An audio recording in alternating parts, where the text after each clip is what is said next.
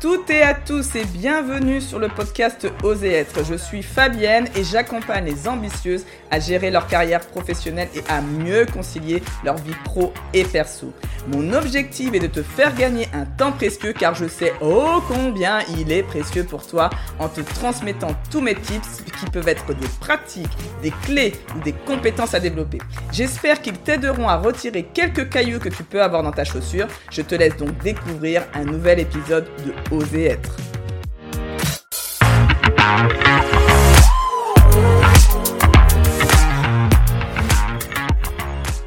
Bonjour à toutes et à tous, bienvenue encore sur euh, le podcast Oser être. Merci encore d'être avec moi. Donc là, on va rentrer dans le vif du sujet très rapidement parce que j'ai beaucoup, beaucoup de contenu à te donner aujourd'hui sur la délégation. Donc déjà, juste un petit récapitulatif pour se remettre dans le contexte des deux premiers épisodes. Dans l'épisode 1, j'ai évoqué l'importance de la délégation. J'ai mis le doigt sur le fait que la raison pour laquelle nous déléguons est surtout pour gagner du temps, que ce soit dans ta vie perso que dans ta vie pro. Ensuite, dans le deuxième épisode, je t'ai transmis les trois premières étapes clés sur les quatre nécessaires pour réaliser une délégation digne de ce nom. La première, c'était je liste les tâches que j'aimerais déléguer. La deuxième, j'évalue ma propre compétence sur cette tâche et mon degré d'urgence afin de déterminer la personne à qui je dois déléguer. La troisième, étape était je recherche la meilleure personne à qui déléguer en tenant compte de mes attentes. Nous, sommes arrivés à la quatrième étape qui était j'identifie la personne, j'établis le planning de délégation car oui, la délégation ça se planifie. J'expliquais que déjà, elle peut durer d'une semaine comme toute une année. Et donc, ce que je te propose dans cet épisode, c'est d'aller dans le détail de l'étape 4 pour voir comment on gère cette partie planning. Garde surtout en tête que cette dernière étape consiste concrètement à faire un passage de témoin et non du top and down. Il existe pour moi deux types de délégation. La délégation d'une tâche que tu maîtrises et que tu souhaites transmettre et la délégation d'une tâche que tu ne sais pas faire. Ce que je te propose dans cet épisode, c'est que nous allons nous concentrer sur le premier type, c'est-à-dire la délégation d'une tâche que tu maîtrises et que tu souhaites transmettre, car pour moi, c'est celle qui paraît la plus compliquée. Nous allons nous préoccuper uniquement de ce type euh, de délégation et plus particulièrement dans la vie professionnelle aussi aujourd'hui. Bien entendu, tout ce que je dirai là, tu pourras complètement l'adapter dans ta vie personnelle. L'étape crucial de la délégation, c'est de transmettre donc cette tâche que l'on maîtrise. Petit rappel quand même des prérequis à avoir avant de commencer sur la délégation. Premier, tu dois accepter que le travail ne soit pas fait exactement comme tu l'aurais effectué. Et oui, là, dans ce cas-là, quand on délègue, le perfectionnisme en prend un sacré coup. Si par exemple, parce que je parle de vécu, les textes de ton PowerPoint ne sont pas super alignés et que la couleur n'est pas top ou encore les résultats ne sont pas aussi bien que ce que tu obtiendrais, c'est normal puisque sinon tu l'aurais fait toi-même. Donc il faut faire un petit peu de concession sur aussi ta partie perfectionniste et là c'est toi qui dois travailler sur toi-même. La deuxième chose, petit, deuxième petit rappel, tu dois comprendre que cette délégation est une action à long terme. Donc si tu ne gagnes pas de temps au début, forcément, tu en gagneras après. Et donc, c'est un pari sur l'avenir, ça s'appelle. Le troisième petit rappel, c'est que quand on délègue, il faut avoir une superbe communication.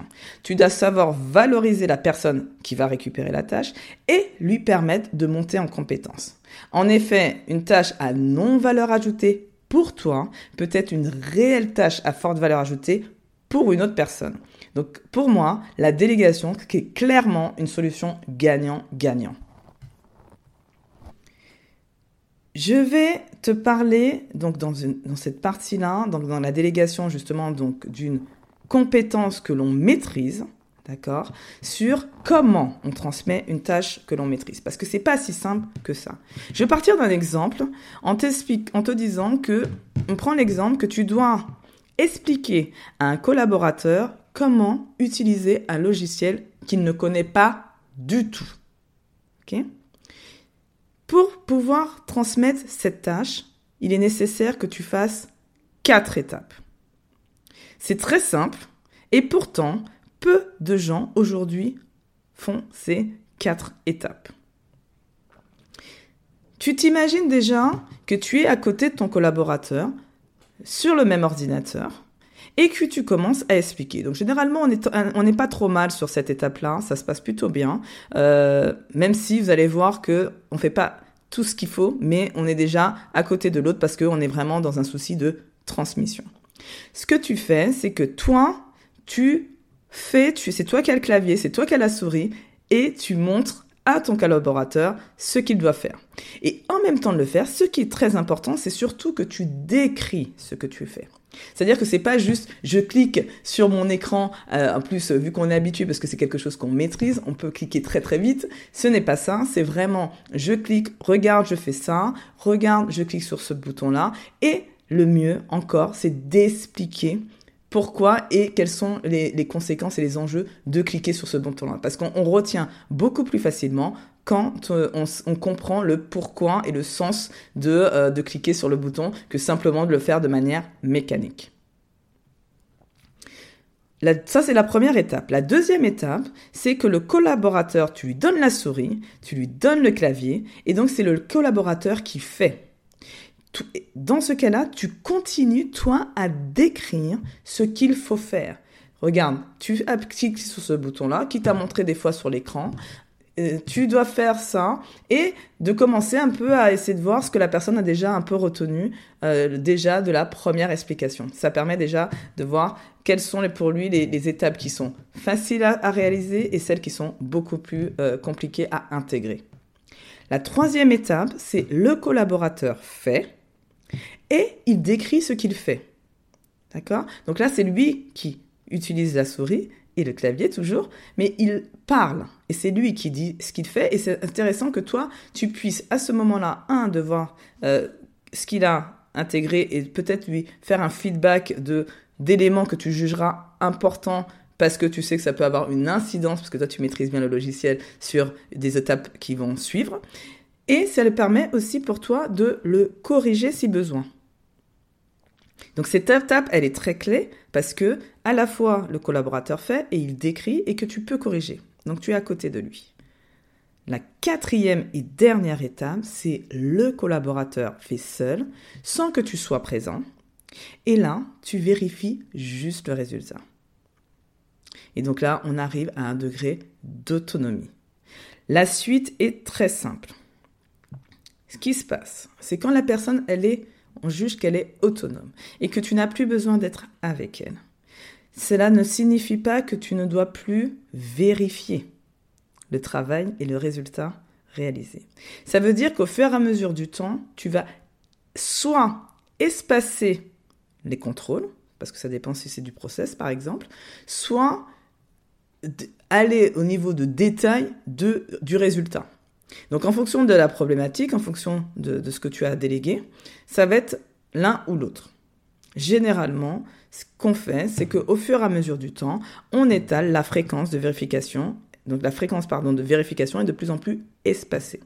Jusqu'au jour, et ça c'est le jour merveilleux que j'espère que tu vas connaître très prochainement, jusqu'au jour où tu ne vérifies plus et tu acceptes que la tâche soit complètement, j'insiste bien sur le mot, complètement délégué, c'est-à-dire que la personne, un, est en totale responsabilité, deux, elle est capable de prendre des décisions en parfaite autonomie.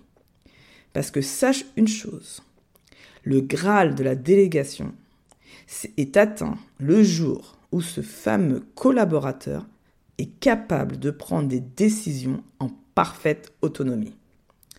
J'espère que ce dernier épisode sur la délégation t'aura plu. N'hésite pas surtout à me faire des commentaires sur la plateforme d'écoute et surtout sur mon blog parce que là je peux te répondre et, échanger avec toi ou encore sur tous les réseaux sociaux, LinkedIn, mon réseau préféré, mais Instagram le devient aussi. Donc n'hésite pas du tout, surtout à euh, commenter et à partager aussi euh, ce lien de podcast à tous tes proches et à tes collaborateurs. Je te remercie et je te dis à très très vite. Bye bye.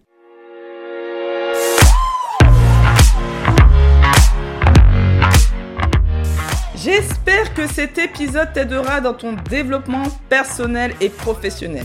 Néanmoins, tu as bien compris que tous ces tips, pratiques, clés, tout ce que je t'ai donné était complètement générique. Si tu souhaites discuter des cailloux qui sont dans tes propres chaussures et être accompagné pour gérer tes doutes, tes blocages et tes peurs, tu trouveras mes disponibilités grâce au lien Calendly qui se situe dans le résumé de l'épisode.